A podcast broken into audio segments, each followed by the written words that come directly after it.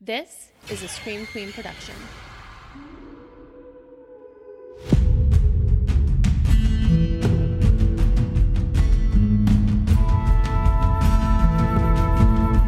I'm Jen Carpenter, and this is So Dead Podcast. Deadheads, hello. Happy True Crime Tuesday. Happy Taco Tuesday. All that good stuff. I hope this episode finds you all safe and sane. The world is still terrifying out there, and that takes its toll on one's mental health. Um, it brings to mind a saying that goes, Be kinder than necessary because everyone you meet is fighting some kind of battle. And while that's true all the time, you never know what someone else is going through. It's a little unique right now because we're kind of all fighting the same battle at the moment, which is the fucking coronavirus, and we're all handling it in different ways. But just, you know, assume that the person that's standing next to you in line from six feet away or taking your order with a mask on is also stressed. They're also a human. They're shitty attitude or whatever you you think that you see that might have nothing to do with you and in fact it probably doesn't um you know we see people the way that we want to see them so you see someone that just seems not that pleasant has the whole resting bitch face which guilty over here i have to remind myself to relax and smile so I don't look like I'm plotting a murder at all times. um, you know, that's got nothing to do with you. It's very possible that I'm trying to remember the name of the killer covered in my story next week, or remember if I finished a task and I just might be looking in your direction, not actually shooting you a death glare. And that opposite's true, you know? that person that's super friendly, super outgoing, they could be overcompensating for the fact that they've got a body in the basement. You just never know. In fact, psychopaths are notorious charmers. There are snakes everywhere, and you gotta be careful. You just never know. Case in point, it might not surprise you guys at all to hear that I have always been a neurotic worrier. I had anxiety before I even knew what anxiety was. Both of my kids were born at the same hospital in Lansing. Uh, at the time, it was called Ingham Medical. I have no idea what it's called now. These hospitals around here change names so many times. But both times, more so the first time, but still both times, I was super paranoid that someone was going to steal my baby. Now, to be fair, they were fucking adorable, both of them. But um, I was just, I was sure someone was going to take them if I took my eyes off them, or that the hospital would make a mistake and switch my baby with another baby. I was just sure that something was going to go wrong, and I would not let either one of them out of my sight the entire time that we were in the hospital. At the tender age of 18, I'd already watched way too many made for TV movies and true crime documentaries to trust strangers with my precious, defenseless little newborns. And yet, despite my hypervigilance, both of my sons were kidnapped at birth. Sorry. I had to do it. I had to do it. Wouldn't that be like, wouldn't that be just quite the twist that I was hiding something like that from you all? No, it's that's not true. None of that's true. But it is possible that I let a convicted murderer near my children when they were just hours old. That the kind, elderly woman who changed my sheets and brought me fresh towels was once the topic of dinner tables around the country, the subject of dozens of movies and songs and books that we all know and love. We're talking Brad Pitt movies and Springsteen songs here. Did I say Springsteen? Might have. Springsteen, the boss. So, major business. What's more, I actually lived directly behind that hospital for several years when my kids were little. So, this woman, who had been accused of some of the most heinous crimes in American history, was essentially working in my backyard, where my children played, learned to ride their bikes, went trick or treating, I didn't know this at the time, or I would have flipped out probably. But today, we're going to talk about the crimes of that unassuming little old lady, which actually took place on the other side of the country. Now, The last time I covered a case that involved both Michigan and Nebraska, it was a wild ride. You guys remember the Liz Golyar case, right? That crazy love triangle from Plenty of Fish with all the weird stalking. Well, this one's equally wild, so buckle up once again, buttercups, because today we're talking about the Starkweather murders. Caril Ann Fugate, can, okay, just we'll get it out of the way now. Her name is Caril Ann, and all I hear in my head when I say it is the little weird lady from the Poltergeist movies. Carol Ann, come into the light, Carol Ann. I loved that lady. I loved those movies.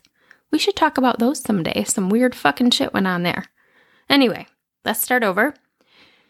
Caril Ann Fugate was born in Lincoln, Nebraska on July 30th, 1943, to Bill and Velda Fugate. She had a sister, Barb, who was three years her senior. The Fugates had it pretty rough. They were very poor. Bill was an abusive alcoholic who was always in and out of work, which coincided with him being in and out of jail. They were constantly getting evicted from homes and apartments because they couldn't make rent. The girls never had toys or new clothes. Just a bad situation all around. If there was a saving grace, it was Velda. Caril Ann and Barb's mom was devoutly religious and fiercely protective of her daughters. When Bill came home at the end of each day, Velda and the girls had a routine. The girls would run and hide in the closet. If Bill was sober, Velda would call them out, and all was well. They'd go about their evening. Because Bill was a great dad when he was sober. But if he was drunk, the girls would remain in the closet until he passed out, so that Velda was the sole target of his rage. This went on until the Fugates moved into a tenement house in Lincoln, where Velda's mother, Pansy Street, also lived. We're going to pause to talk about that amazing name, Pansy Street. I love it so much, and I don't know why. A tenement house is basically either a really big house or a building that was used for some other purpose that has kind of been sectioned off into smaller apartments. So it's not an apartment building per se, but a bigger house that's been turned into an apartment building, kind of, if that makes sense. One day, Bill came home rip roaring drunk. While Barb and Caril Ann hid in the closet, they listened as their father began to beat and choke their mother. They were scared enough for their mother's life that they felt the need to help. So usually they stayed in the closet no matter what happened, but this time they were they were scared and so they came flying out of the closet and they found Bill with his hands wrapped tightly around Velda's neck, choking her. Barb grabbed a knife and tried to stab her father, while Caril Ann took a hammer, got down on the floor and started smashing his toes. During this family fight to the death, Pansy arrived and broke things up. Bill Fugate left his family for good that day. Caril Ann was only eight years old. A few years later, Velda began dating a man from work, World War II veteran Marion Bartlett, who was 20 years her senior. He was good to Velda and the girls, though. Um, he was pretty strict, and he expected the girls to follow rules, which they weren't really used to. So they had they had a bit of an adjustment period, but he he was genuine. His motives were genuine, and he genuinely did I just say genuine enough?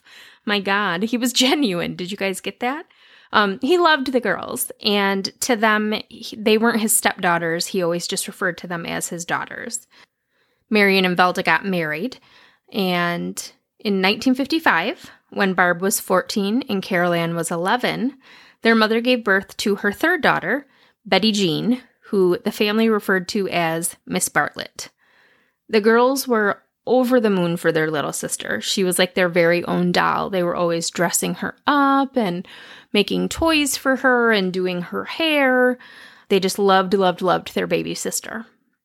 Soon after Betty Jean was born, the family of five moved out of the tenement house and into a three room house located at 924 Belmont Street in Lincoln. Not a three bedroom house, a three room house. There was one bedroom, a living room, and a kitchen. No bathroom, but there was an outhouse. That's just crazy to me. This is like the mid to late 1950s. I can't even. Outhouses? Gross.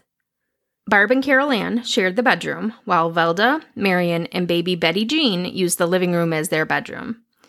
Over the next couple of years, Marion added on a master bedroom, a dining room, and a real bathroom. Hallelujah. You can't live in a house with four females and expect them to only have an outhouse. That's just not, eh, not a thing. Velda had a garden and she did a lot of canning. They had chickens and ducks, and they sold eggs and meat to the neighbors to make money.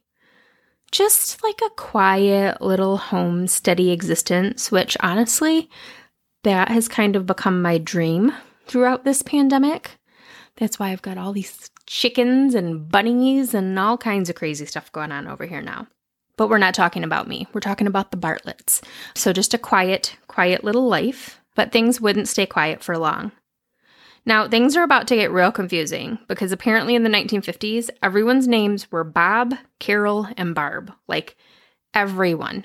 But I'm going to do my best to help you guys keep this all straight and help myself keep it straight. It's, it's a lot. All right.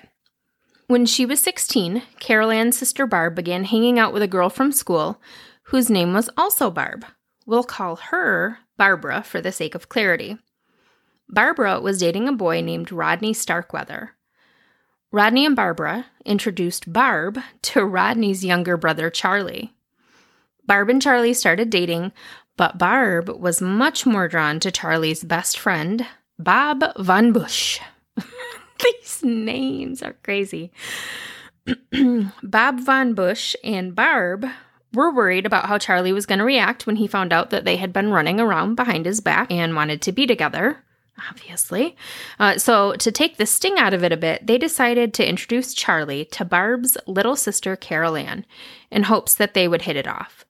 Now, the big problem here was Barb and Barbara and Bob and Rodney and Charlie. These kids are all 17, 18, 19 years old in that range. And Caril Ann was 13. She was in the seventh grade when she was set up on her first date with 18 year old Charlie Starkweather and that's uh, illegal. Um, illegal, guys, and gross. But Charlie and Caril Ann hit it off instantly, and everyone was happy about it. Well, not everyone, but we'll get to that in a little bit. First, I want to talk to you guys about Charlie Starkweather.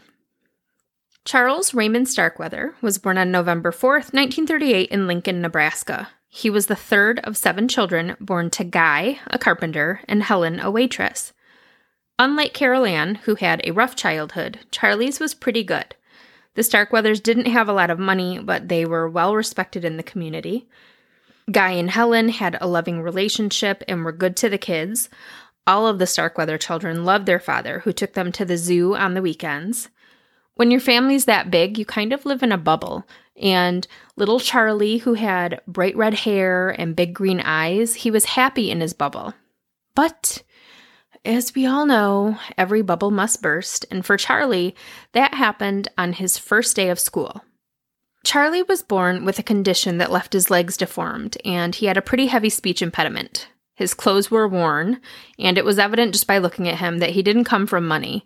So, on his very first day in the big wide world, the other kids in his class took to calling Charlie a bow legged, red headed woodpecker.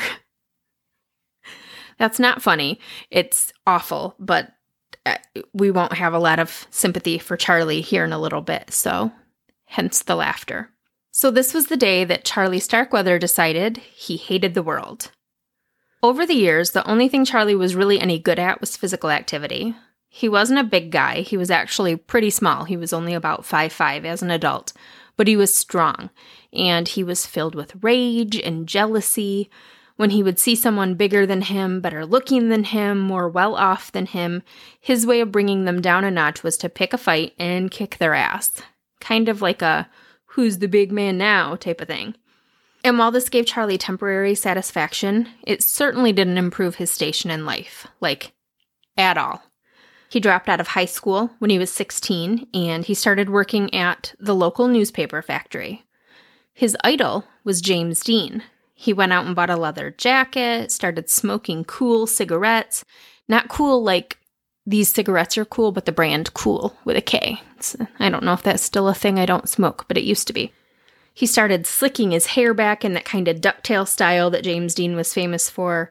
He liked to drive fast cars, and he was known locally as the king of the demolition derby, for whatever that's worth. He even started a gang. The gang uniform was blue jeans, cowboy boots, and leather jackets. And you will never guess what their name was the Leather Jackets. even better, their rival gang in town was called the Levi Jackets. yeah, no, I'm serious. That's not a joke. The the leather jackets and the Levi jackets were the rival gangs in Lincoln in the 1950s. Uh, the leather jackets stole cars, started fights, and just kind of engaged in all sorts of petty crimes.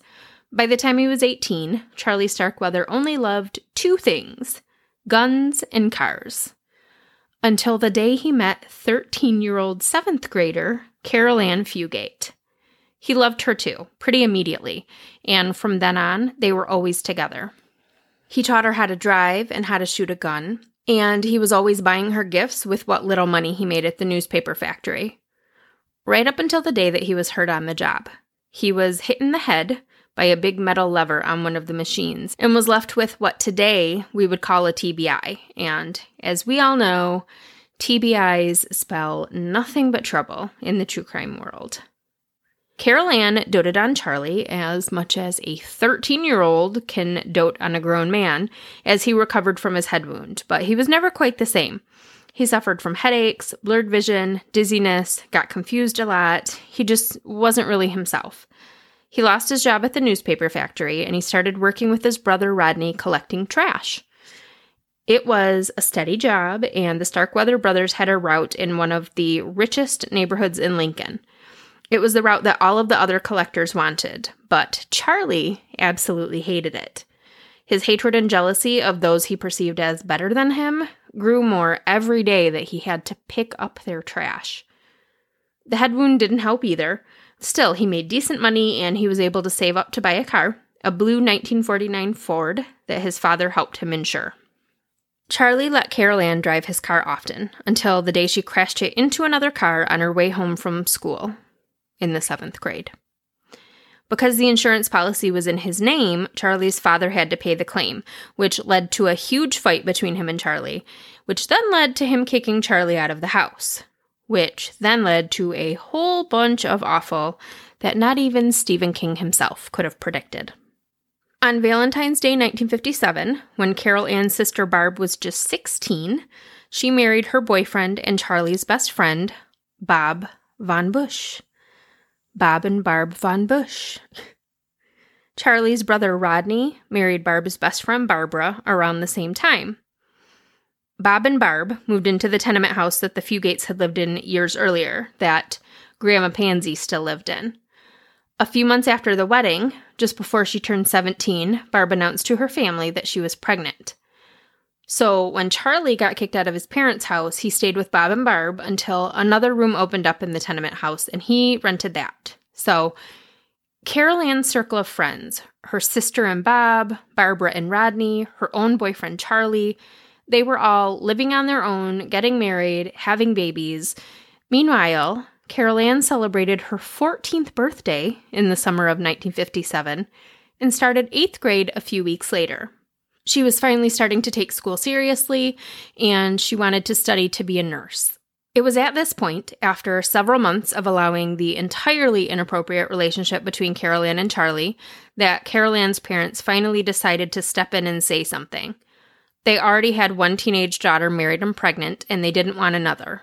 So Caril Ann's relationship with Charlie became a point of contention in the Fugate Bartlett home, with her parents pushing her to break up with Charlie and, you know, play with dolls because she was 14. 14. Meanwhile, Charlie could feel Caril Ann pulling away, and he started to get desperate. He was spending all of his money buying her gifts, trying to make her happy. So much of his money that he couldn't pay his rent, and he wound up getting locked out of his room at the tenement house. So he started sleeping in his car. He often parked at the Crest service station overnight, which was a 24 hour gas station and convenience store just a couple blocks from Caril Ann's house. Charlie became friends, sort of, with the night clerk Robert McClung. Robert would float Charlie money for soda and cigarettes, give him a couple bucks here and there, and in return, Charlie would sometimes help Robert when the station got busy, cleaning windshields and that kind of stuff. Robert left Crest in the fall of 1957, and he was replaced by another Robert. Bobs, all Bobs, everybody's a Bob. Robert Bobby Colvert was a 21 year old expectant father who'd recently been discharged from the Navy. He didn't take pity on Charlie Starkweather the way his predecessor did, and he didn't like having him around all night. On November 30th, 1957, about a month after Bobby Colvert started working the night shift at Crest, Charlie Starkweather arrived sometime between 11 and midnight. He went into the store, and while he was looking around, he saw a stuffed animal that he thought Caril would like, but he didn't have enough money to buy it. He asked Bobby to allow him to purchase it on credit, and Bobby refused. Charlie left the store angry, but he returned several times. I mean, where's he going to go? He lives in the parking lot. So he keeps returning and he's trying to reason and bargain with Bobby over this gas station stuffed animal that's supposed to save his relationship with a 14 year old girl. It's where we are in this in this story right now. According to Charlie, Bobby looked at him like he was trash, talked to him like he was trash. And Charlie was tired of people acting like they were better than him. So the final time he returned to the gas station, he took a firearm in with him. He grabbed the stuffed animal for Caril Ann and some snacks, then ordered Bobby to open the safe. As a new employee, Bobby didn't have the combination, so Charlie took what was in the register instead, about $160. Then, instead of fleeing with his ill gotten gains, he forced Bobby to leave with him. He was enjoying the forced respect that Bobby Colvert was now showing him now that he had a gun in his face. Charlie forced Bobby behind the wheel of the car, then made him drive out to a secluded area a few miles from the station. Bobby parked the car on a gravel road and was ordered out of the vehicle at gunpoint. He knew Charlie was going to shoot him, so he went for the gun. The two men fought. Charlie won. He shot Bobby Colvert in the back of the head at close range, killing him instantly. Bobby Colvert left behind a young wife and a daughter, Barbara, who was born five months after his death. At just 19 years old, Charlie Starkweather had committed his first murder but it wouldn't be his last. Exactly a month later, on December 30th, 1957, Caril Ann's sister Barb gave birth to the first of six children, a boy she named Bobby. I'm telling you, everyone's a Bob or a Carol or a Barb in this story. Watching Barb become a mother at 17 was a wake up call of sorts for her parents. Uh, and they began insisting at that point that Caril Ann end her relationship with Charlie so that she didn't end up like her sister.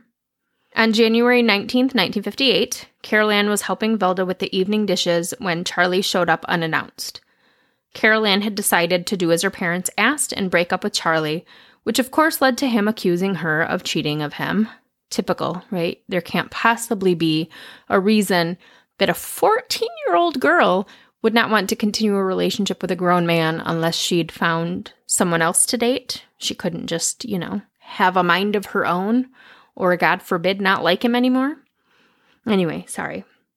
The two fought, and Caril Ann told Charlie she never wanted to see him again.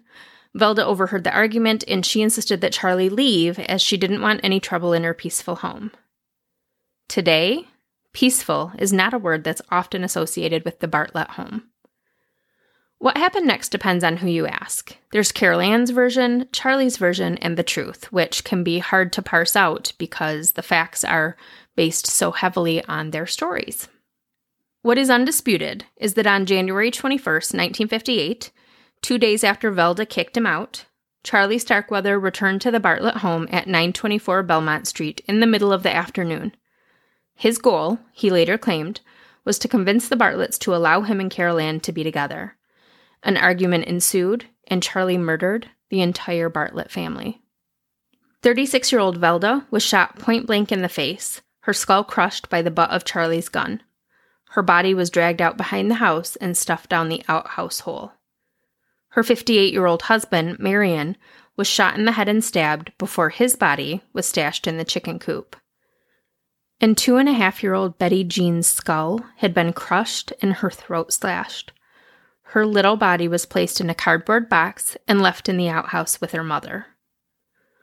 Where Caril Ann was when her family was murdered is up for debate. She attended school that day, like she always did, and she rode the bus home with her friend Bonnie, like she always did. They said goodbye at the end of Caril Ann's driveway and they went their separate ways. According to Caril Ann, she opened her front door and found Charlie on the other side, pointing a gun in her face. He told her that he'd taken her family hostage and was keeping them in a safe house, and that as long as she did everything he said, she would be safe and her family would be safe. Over the next several days, Caril Ann said Charlie abused her, raped her, threatened her, and left her tied up whenever he left the house. Charlie recounted that week of terror a bit differently. According to him, Caril Ann was in on the whole thing. She was in her bedroom watching TV while he killed her family. She helped him drag the bodies outside and dispose of them. And then the two lived happily as man and wife in the Bartlett home. Quick reminder here, in case I have not said it enough Caril Ann was in the eighth grade. During the six days Charlie and Caril Ann stayed at the Bartlett home after the family was murdered, they had several visitors. Caril Ann's sister and best friend Barb stopped by with her husband Bob and their baby, Bobby. It's like a it's like a tongue twister. I swear to God. Caril Ann met them outside and she told them to leave, that the whole family was sick with the flu. She was harsh with Barb in a way that she wasn't normally, and she told her that if she didn't leave, she was putting their mother in danger. So, that to me kind of lends credence to Caril Ann's versions of events. Why would she say that if she didn't honestly believe that her parents were still alive? Why wouldn't she just invite Barb and the family inside and kill them too? If she hated her family so much and wanted them all dead, why why that? Uh, Bob Von Busch, Barb's husband and Charlie's best friend, knew something was off. He called the police and he asked them to do a wellness check. When an officer arrived at the Bartlett home, he encountered a disheveled Caril Ann who'd attached a note to the front door that said, Stay away, everybody is sick with the flu, and was signed Miss Bartlett with the name underlined twice. That last part's important because, according to Caril Ann, she signed it that way in hopes of signaling others that something was wrong. The only Miss Bartlett in the house was two year old Betty Jean, who obviously wasn't old enough to write notes. As the police officer stood on one side of the door, his weapon holstered, Charlie stood on the other side, pointing a shotgun directly at him. He wouldn't have had time to react or assist Caril Ann in any way before Charlie shot him dead. At least according to Caril Ann. Around 9 a.m. on January 27th, six days after the murder, Grandma Pansy visited the Bartlett home. She insisted Caril Ann allow her into the house, but Caril Ann physically blocked the door with her body and gave an ominous warning that her mother was in danger and her grandma's presence was making it worse. As Caril Ann said this, Pansy later testified, she was subtly pointing behind her and making big crazy eyes, cues that her grandmother didn't pick up on at the time. She told Caril Ann that she was getting into the house one way or another, even if she had to go to the police. So that's what she did. She took a taxi from the Bartlett home to the police station, who drove her back to the house. They found the doors locked and the house empty. Caril Ann and Charlie were gone. One of the officers climbed through the window and unlocked the door. They found nothing amiss inside, but they weren't really looking for evidence of a crime. They were just looking for the Bartletts, so they weren't very thorough and they didn't check the outbuildings. They basically told Pansy to mind her own business and go home and left the scene. But Caril Ann's family knew something was very wrong. Like, if the whole family had the flu and had to be quarantined, where'd they go? Where would they go? So, around 4 p.m. that day, Bob Von Busch and Rodney Starkweather, Charlie's older brother, went back to the house and made the gruesome discovery of the bodies. Authorities were called to the scene, and the hunt was on for Charlie Starkweather and Caril Ann Fugate, who were on the run in Charlie's black 1949 Ford. They didn't go far. Bennett, Nebraska is a suburb of Lincoln about 15 miles to the southeast. It's a very rural area that even today has a population of less than a thousand. In the 1950s, there were less than 400 people living in the village, and the student body of the senior class was usually less than 10 people. 10 people! One of those people living in the village was 70 year old August Meyer, a widowed farmer who was known about town as a quiet and easygoing man. He was a friend of the Starkweather family. Charlie often went hunting on Mr. Meyer's land, and it was there that he taught Caril how to shoot a gun. As he pulled into the driveway of Mr. Meyer's secluded farmhouse, Charlie got the car stuck in the snow, so they had to walk the half mile up to the house. Mr. Meyer, alerted by his barking dog, met them outside. Charlie told him he'd gotten his car stuck and needed to borrow some horses to pull it out of the snow. Mr. Meyer agreed, but he said that he needed to go back in the house and get something first. Charlie followed him, and for seemingly no reason at all, he shot the old man in the back of the head. Then he ransacked the house, taking money, valuables, and even Mr. Meyer's freshly made bowl of jello. Rude. The whole time, Caril Ann was in a daze. If her version of events is to be believed, this was the first time she'd seen Charlie kill someone, even though August Meyer was actually his fifth victim. At this point, according to her, she still had no idea her family was dead, and she knew nothing about the murder at the gas station several weeks earlier.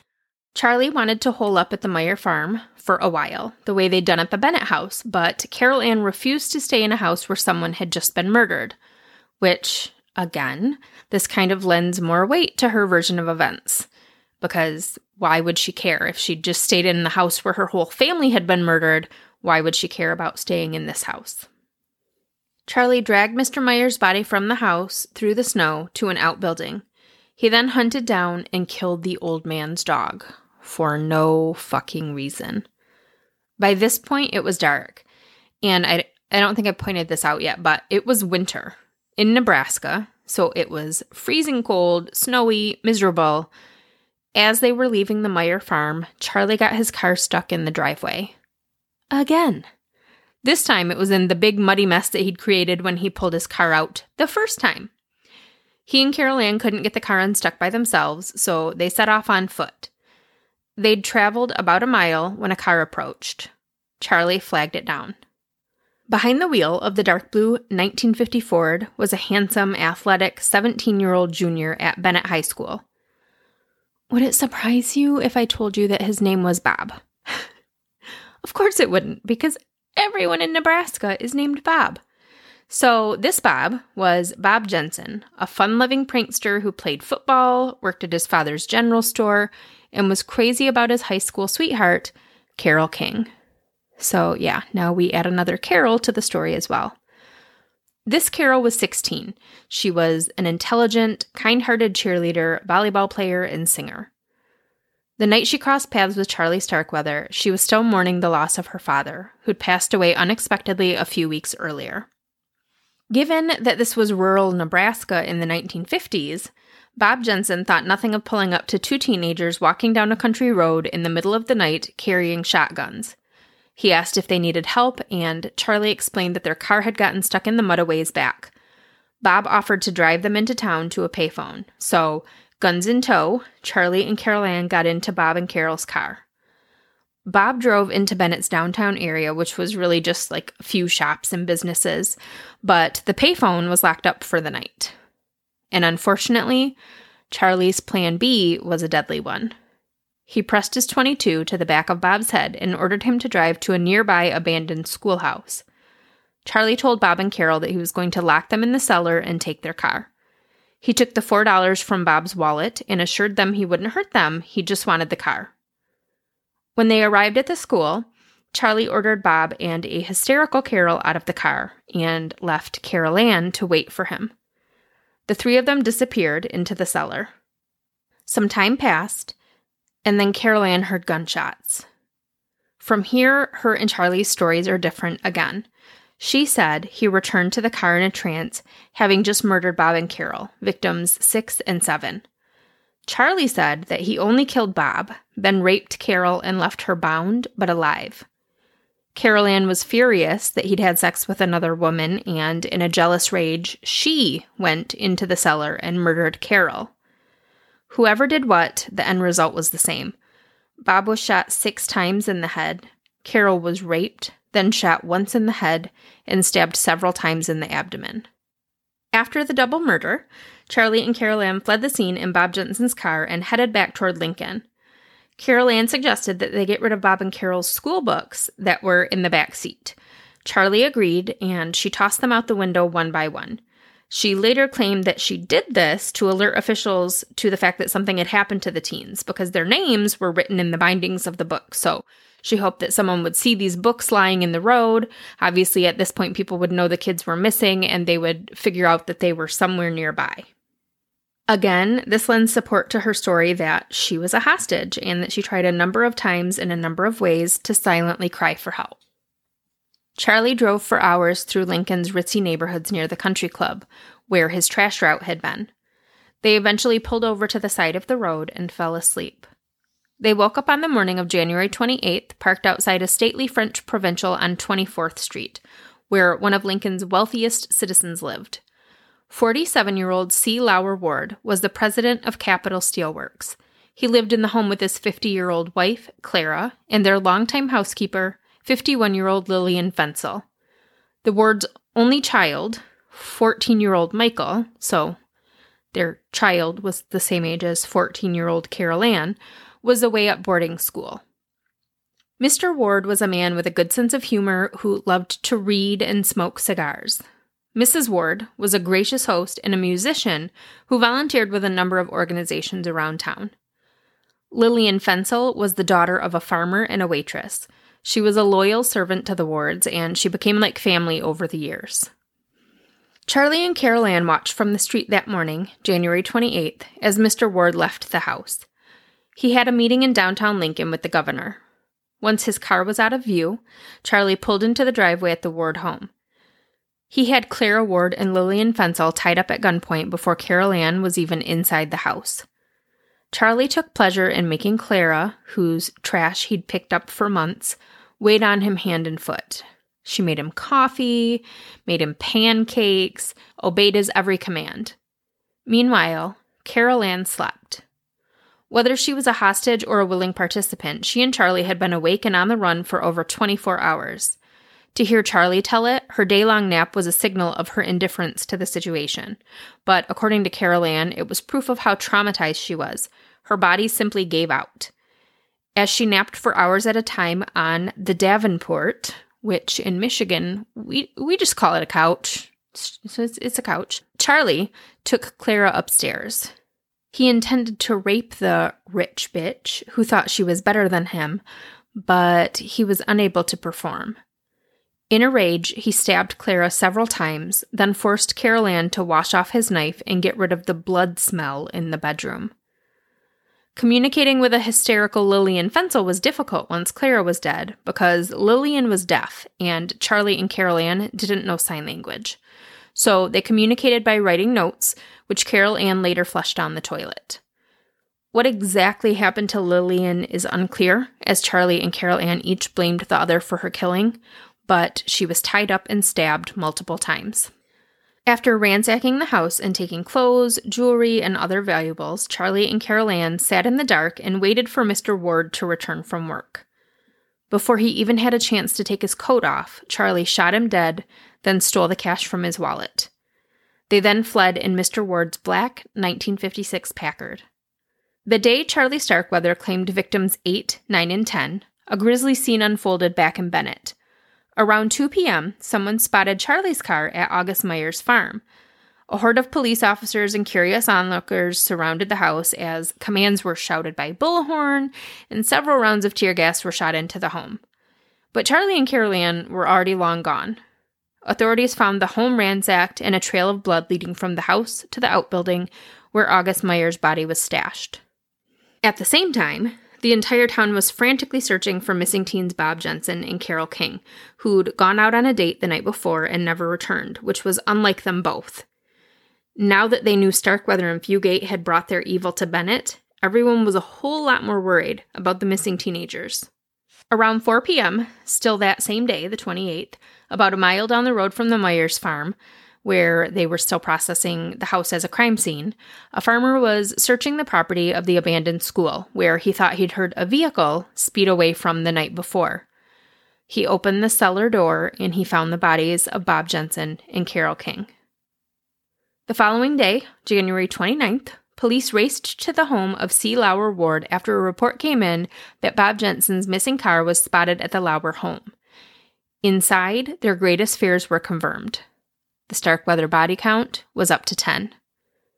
So now things are serious because now one of the governor's buddies has been killed. So the National Guard and the FBI got called in. A house to house search began for the teenage killers. Local hardware stores sold out of ammunition, businesses were closed, children were pulled out of school in the middle of the day. Everyone went home and locked themselves inside their homes to stay safe. Relatable. Does that, I don't know, does that sound familiar to you guys at all as a thing to like do? Yeah. Lock yourself in your house to stay safe. Several months later, you're still there. Anyway, speeding away from Lincoln in Mr. Ward's luxury sedan, Charlie and Caril Ann were bound for Washington, where one of Charlie's older brothers lived. The residents of Lincoln were safer than they'd been all week, but they didn't know it yet. As much as he loved the Packard, Charlie knew they had to get rid of it. The police would be looking for it, and a couple of grubby teenagers in a rich man's car would definitely appear to be out of place if someone spotted them. As he drove down Highway 20 through Wyoming late at night, Charlie spotted a white Buick parked along the side of the road. He pulled over behind it, then approached the car, gun in hand. Inside was 34 year old Merle Collison, a World War II veteran and traveling shoe salesman. Just two days earlier, Merle had left his wife and their four month old son for a business trip. Merle had pulled over on the side of the highway to get some sleep, and what he got instead was Charlie Starkweather. Charlie ordered Merle out of the car, but like anyone woken up out of a dead sleep by a screaming teenager holding a gun, Merle was disoriented and confused, and he didn't move fast enough for Charlie. So Charlie shot him nine times through the window. That was Caril Ann's story, at least. Charlie said Caril Ann fired those fatal shots and that she was the most trigger happy person he'd ever seen. What happened next was a whole entire mess. Charlie ordered Caril Ann into the back seat of the Buick as the body of Merle Collison was still in the front seat, stuffed down under the dash as much as possible. Charlie attempted to start the car, but he couldn't figure out how to release the parking brake. At that very moment, Local geologist Joe Sprinkle was driving by. He saw the two cars on the side of the road and he thought they may have had an accident. So he pulled over too. He got out of his car and he approached the Buick. He asked if he could help, and Charlie turned to him, gun in hand, and said, Raise your hands. Help me release the emergency brake or I'll kill you. When he looked inside the car, Joe Sprinkle saw the dead man stuffed under the dash. So he reached into the car as though he was going to help with the parking brake, but grabbed the barrel of the rifle instead. He and Charlie ended up on the ground, wrestling over the gun in the middle of the road in the middle of the night, which is where a local sheriff's deputy found them just as he happened to be driving by. And then a lot of things happened all at once. Joe Sprinkle pried the gun out of Charlie's hands, and Caril Ann fled from the murder Buick toward the officer. She was screaming, Save me, save me. He's going to shoot me too. He's going to kill my mother and father and little sister. As she frantically tried to explain to the officer what was happening, Charlie got back into C. Lauer Ward's stolen Packard and sped away. The ensuing police chase reached speeds upwards of a 100 miles an hour. It ended when an officer shot out the back window of the Packard, sending glass flying. The glass cut Charlie behind the ear, and as blood stained his white shirt, he feared he'd been shot. So he pulled over, got out of the car, and allowed officers to take him into custody. As they cuffed him, he claimed that the only reason they took him alive was because he ran out of bullets. Otherwise, he would have gone out shooting. When the dust settled, 11 people were dead, 10 over the course of about a week. And Charles Starkweather and Caril Ann Fugate were in custody. Charlie agreed to be extradited back to Nebraska to face charges there. He was facing the death penalty either way. Both Wyoming and Nebraska are death penalty states. What he didn't know was that Wyoming's governor was a staunch opponent of the death penalty and likely would have commuted his sentence. But authorities conveniently left that part out when giving Charlie his choice. Why the fuck was he given choices? He just killed 11 people. Why does he get to choose what happens next? Know who wasn't given any choices? Caril Ann Fugate. Sedated and without a lawyer, The 14 year old was forced to sign things she wasn't allowed to read and shipped between this jail and that before being admitted to a mental institution in Lincoln. By all accounts, Caril Ann was hysterical, incoherent, and looked as if she'd been crying for days. She was terrified of Charles Starkweather, and she kept telling people that he was going to kill her and her family. There wasn't a person who encountered Caril during those early days that didn't 100% believe her fear and trauma. And there wasn't a single person that didn't believe her heartbroken reaction when she learned her family had been killed. Charles Starkweather was much more at peace with his predicament. He knew he was going to fry in the electric chair. He told authorities, I always wanted to be a criminal, but not this big a one. I didn't mean for it to be this bad. At first, he took all the blame for the murders. He corroborated Caril Ann's story that he'd taken her hostage, lied about her family, and then used that as leverage to get her to do his bidding over the next several days. But the prosecutor's office in Lincoln, who was under big time public scrutiny for bungling the case so badly, was determined to hang them both. Not like literally hanging wasn't a thing in Nebraska in the 1950s, but you know what I mean. The first trial was for the murder of 17 year old Bob Jensen. Charlie Starkweather was found guilty on May 23, 1958, and sentenced to death by electric chair. He was 19 years old. After his conviction, Charlie turned on Caril Ann, and he was the state's star witness in her trial. He once famously said about his date with the electric chair if I die, then Caril should be sitting on my lap.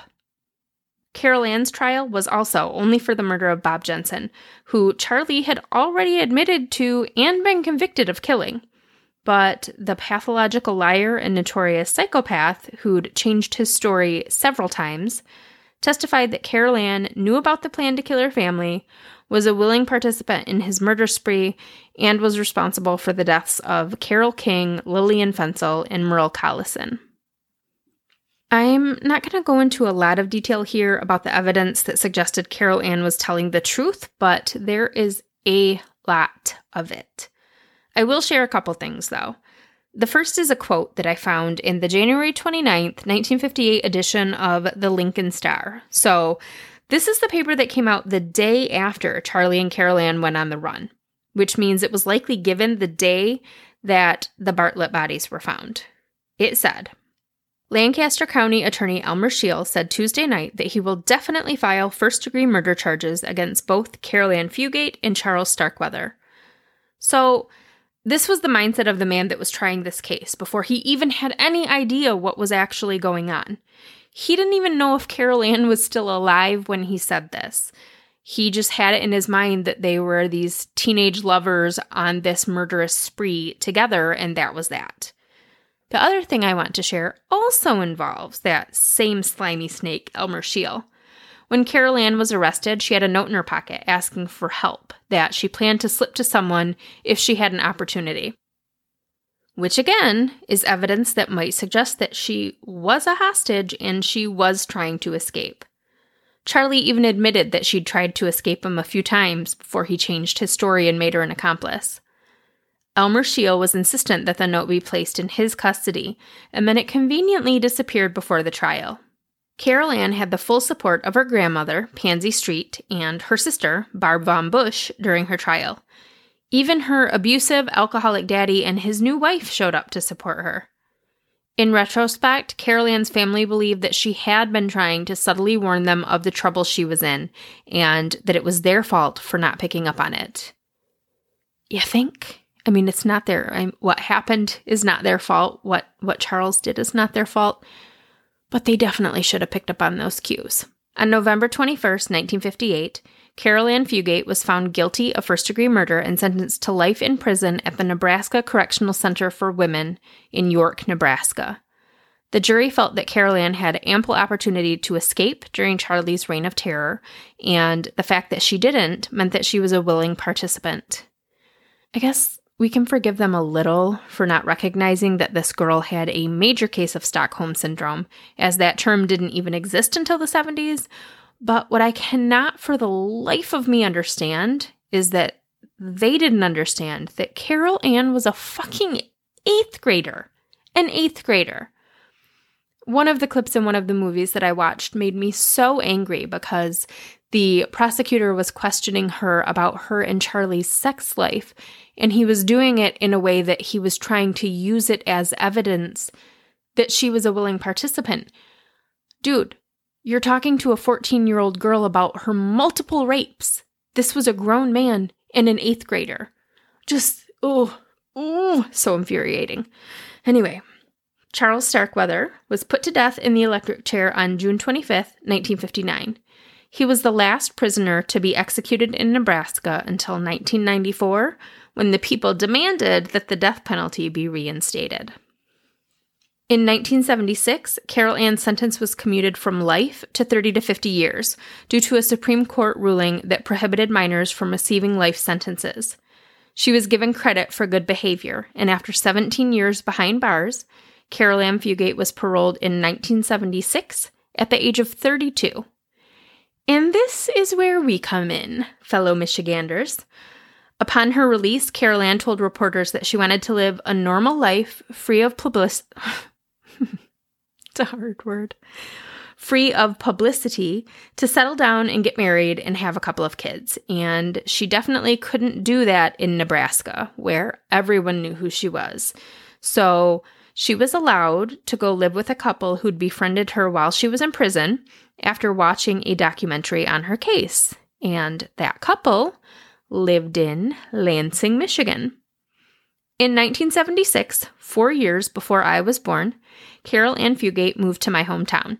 She got a job as an orderly at Ingham Medical Hospital, where she worked for over 25 years before retiring, which meant she was working there when I was there, giving birth to both of my children. I actually know a few people who worked with her, and they all said that she was very nice, but she didn't like to talk about her past, understandably, and she didn't like it when people asked her about it. She worked nights as a nanny for a local family for many years, and the children she cared for just adored her. And that's that's the thing. That's uh, one of the things. There are so many things. Caril, by all accounts, prior to the murders, was a good girl. She loved her family, she loved her sisters, she followed the rules. She had a potty mouth and a little bit of a wild streak, but she was a good girl. And then after, she was a model prisoner. She helped take care of sick prisoners. She ran Bible study groups.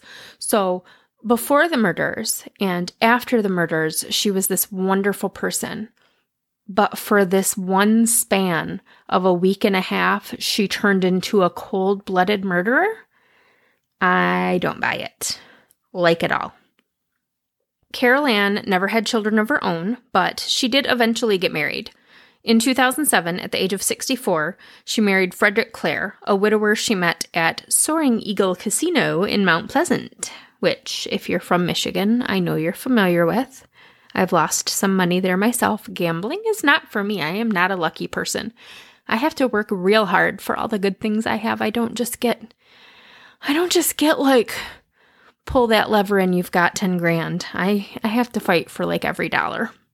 Anyway, Caril Ann was very honest with Frederick about her past, and he didn't care. I mean, I'm, I'm sure he cared a little, but he loved her and he wanted to marry her anyway. Her first meeting with his kids was a bit awkward, though. Um, he had four adult sons when he and Caril got engaged, and his son Tom was a bit of a true crime buff. Uh, a murderino, if you will. And he'd read a book about the Starkweather murders. He even recognized Caril Ann when he met her, but he couldn't place her face. When she told him her name, he said, Holy cow, are you from Nebraska? You're Caril Fugate, the one from the murders. the one from the murders. That's just, I can't even. Blended families are awkward and tricky, but that, yeah. Um, so while Caril's new family welcomed her with open arms, happiness was not to be. On August 5th, 2013, she and Frederick were on their way to Firekeepers Casino in Battle Creek when Frederick lost control of their Ford Explorer on I 69 and rolled into the median. He was killed instantly. 70 year old Caril was so badly injured she was believed to be dead at first. Her body was crushed and broken in multiple places, and she spent several months in the ICU. But she pulled through. She now lives in Hillsdale, Michigan, a smallish town south of Jackson. Earlier this year, in February 2020, just before the Rona hit, 76 year old Caril Ann requested a pardon from the state of Nebraska. In her request, she wrote, The idea that posterity has been made to believe that I willingly participated in a murder spree is too much for me to bear. So it wasn't about, you know, less time or expunging her record. It was about absolution. It was about her being able to say, look, the courts finally admitted that I didn't do this. Her request had lots of support a former prison warden, her four stepsons, the family she worked for as a nanny for 14 years, and even the granddaughter of C. Lauer and Clara Ward, two of the Starkweather victims. Liza Ward is the daughter of the Ward's only child, Michael, who was 14, the same age as Caril Ann at the time of the murder.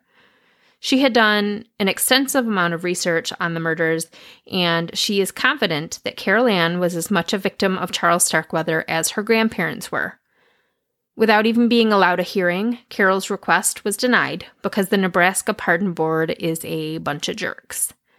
But hopefully, this statement given by the Ward's granddaughter will serve as a little bit at least of the absolution that her tired soul so desperately needs. Liza said, my grandparents, as much as I know about them, were people of faith and integrity and grace, and they would have wanted the truth to be known. And this is the truth. Caril Fugate was not guilty. She was a victim of a system, an old boys network fueled by anger, pain, and the grief of the time. There was so much fear that people couldn't look at the situation objectively. Amen, sister. And that is the story of Lansing local Caril Ann Fugate, the true crime legend in our own backyard. Like, literally, she worked in my backyard. How crazy is that? Thank you for coming to my dead talk. Some of my sources for this week's episode were the book The Twelfth Victim by Linda Battisti and John Stevens Barry, The Conspirators Podcast, ex- I just said something wrong. I say so many things wrong, I don't even know what anymore. Um, the Conspirators Podcast, episode 34, and several articles from the Lincoln Journal Star in Nebraska. They love them some Starkweather stories. You can find a full list of sources on the page for this episode on the So Dead website because there were a lot of them. Uh, it is it's hard to research a story when there's not a lot of information out there, but sometimes it's even harder when there's too much information. And there is so much on this case. It was really kind of hard to parse through it all in any kind of efficient manner and get the parts that, you know, were were important and vital and would make a good story. And here I'm just going to give you the the high level stuff so you kind of know what I'm working with. But I, I think you guys know a lot of this. Um, Stephen King kept a scrapbook on the Starkweather murders. That's how twisted this whole case is. Several movies have been made about or inspired by the case, including Natural Born Killers with Woody Harrelson and Juliette Lewis. Hated it. California with Brad Pitt and Juliette Lewis again. Hated it a little bit less. Um, Badlands with Martin Sheen and Sissy Spacek. Super boring. My fa- my favorite was actually I'm such a 90s child. My favorite version of this story is the 1993 miniseries Murder in the Heartland with Tim Roth and Fairuza Balk. Because first of all, I love Fairuza Balk. And second of all, I love, love, love, love 1990s made for TV movies and miniseries. I love them. One of my favorite, favorite? I can't. I can't even talk. One of my favorite movies of all time is, and I'm not even just talking about made for TV movies, I'm talking about like movie movies. One of my favorite movies is the horribly inaccurate, ridiculously cheesy Bonnie and Clyde The True Story, which was a miniseries made in the 90s. There have been books and songs about the Starkweather murders. Bruce Springsteen's Nebraska was written about Charlie and Caril Ann. I mean, this this was a big piece of American true crime history. And the final chapter takes place right here in little old Michigan. All right, so it is time for me to answer a listener question, which is something I haven't done in like a really long time. Um, this one comes from Banana Booty on Twitter. That that is a fabulous Twitter handle, and no, you guys can't have it because she's already got it. Banana Booty asks, "What is your favorite piece of clothing to wear? Where do you get your favorite tacos?" I thought this was a good one to answer right now because what else do we have to talk about in the midst of a pandemic besides food and what we lounge around in? I'll tell you what I love is not having to wear a bra all the time because I never leave my house. That's amazing. But yeah, I spend most of my time in big loose t-shirts and yoga pants right now because ain't nobody to see me. And yeah, comfort, comfort if nothing else, and there really is nothing else these days. Uh, my favorite tacos? It depends on my mood. I would have to say, first of all, let me let me just state this. Tomatoes are disgusting. I hate them. I can't. I can't. Um, so that's a struggle for me with tacos. And then cilantro tastes like soap. It's awful. I hate it. I'm sorry if that offends you. It's a genetic thing. I don't know if we've talked about this before. We might have. Um, but I read that somewhere that the there's a gene that some people have that to them cilantro tastes like soap. And I am one of those people and I hate it and I think it's disgusting. Um, so authentic, like taco tacos, not for me. So famous taco is a local, local taco. Can't even say taco today, you guys. I am exhausted. I'm sorry. famous taco in Lansing is one of my favorite, but I like their roast beef. I don't know if they call them roast beef or shredded beef. Those are my favorite. They're roast beef or shredded beef tacos with sour cream. Love them. If not famous taco, then El Azteco. I love El Azteco's tacos. that sounded funny. Um, I love their tacos. I love their cheese dip, only when it's not too spicy. Sometimes it's too spicy. They've got this like cottage cheese. I miss it. I miss the world, guys. I know you feel me on that. Yeah, so, grungy clothes and gross greasy tacos. That's that's my life. What else can we talk about before we go? Um, the Festival of Oddities. Oh my God, it's only a few weeks away. Again, Festival is the wrong word for it this year. I'm just not changing the name because this is something that's going to move forward and, and happen and be a yearly thing. We've got an amazing venue, an amazing crew, um, both my team that that helps me and then the crew at the museum.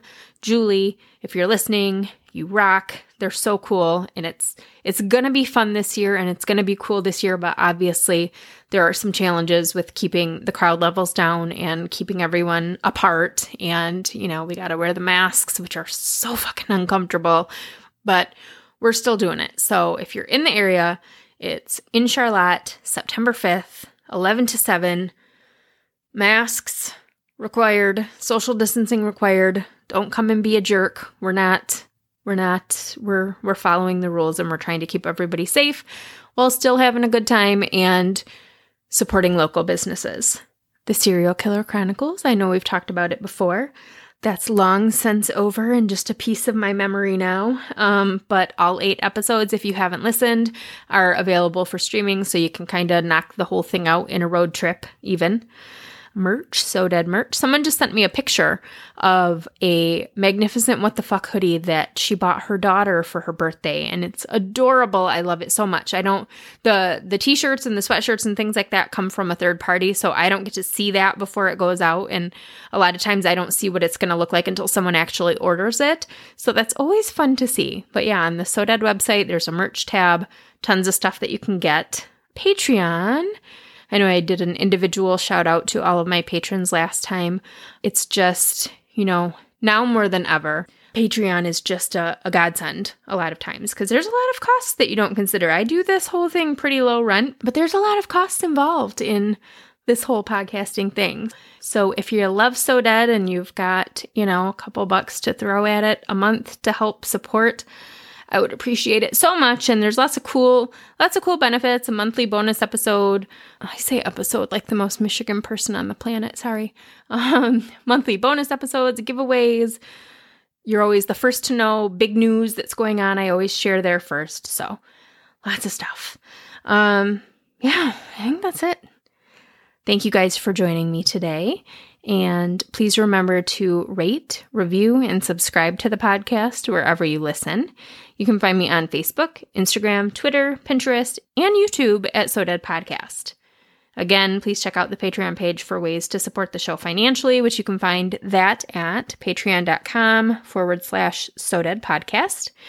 And be sure to visit SoDeadPodcast.com for all your So Dead merch. As always, you can email me your feedback and story ideas to sodeadpodcast at gmail.com. A new episode is coming your way in a couple of weeks. Until then, keep shining, you magnificent what the fucks.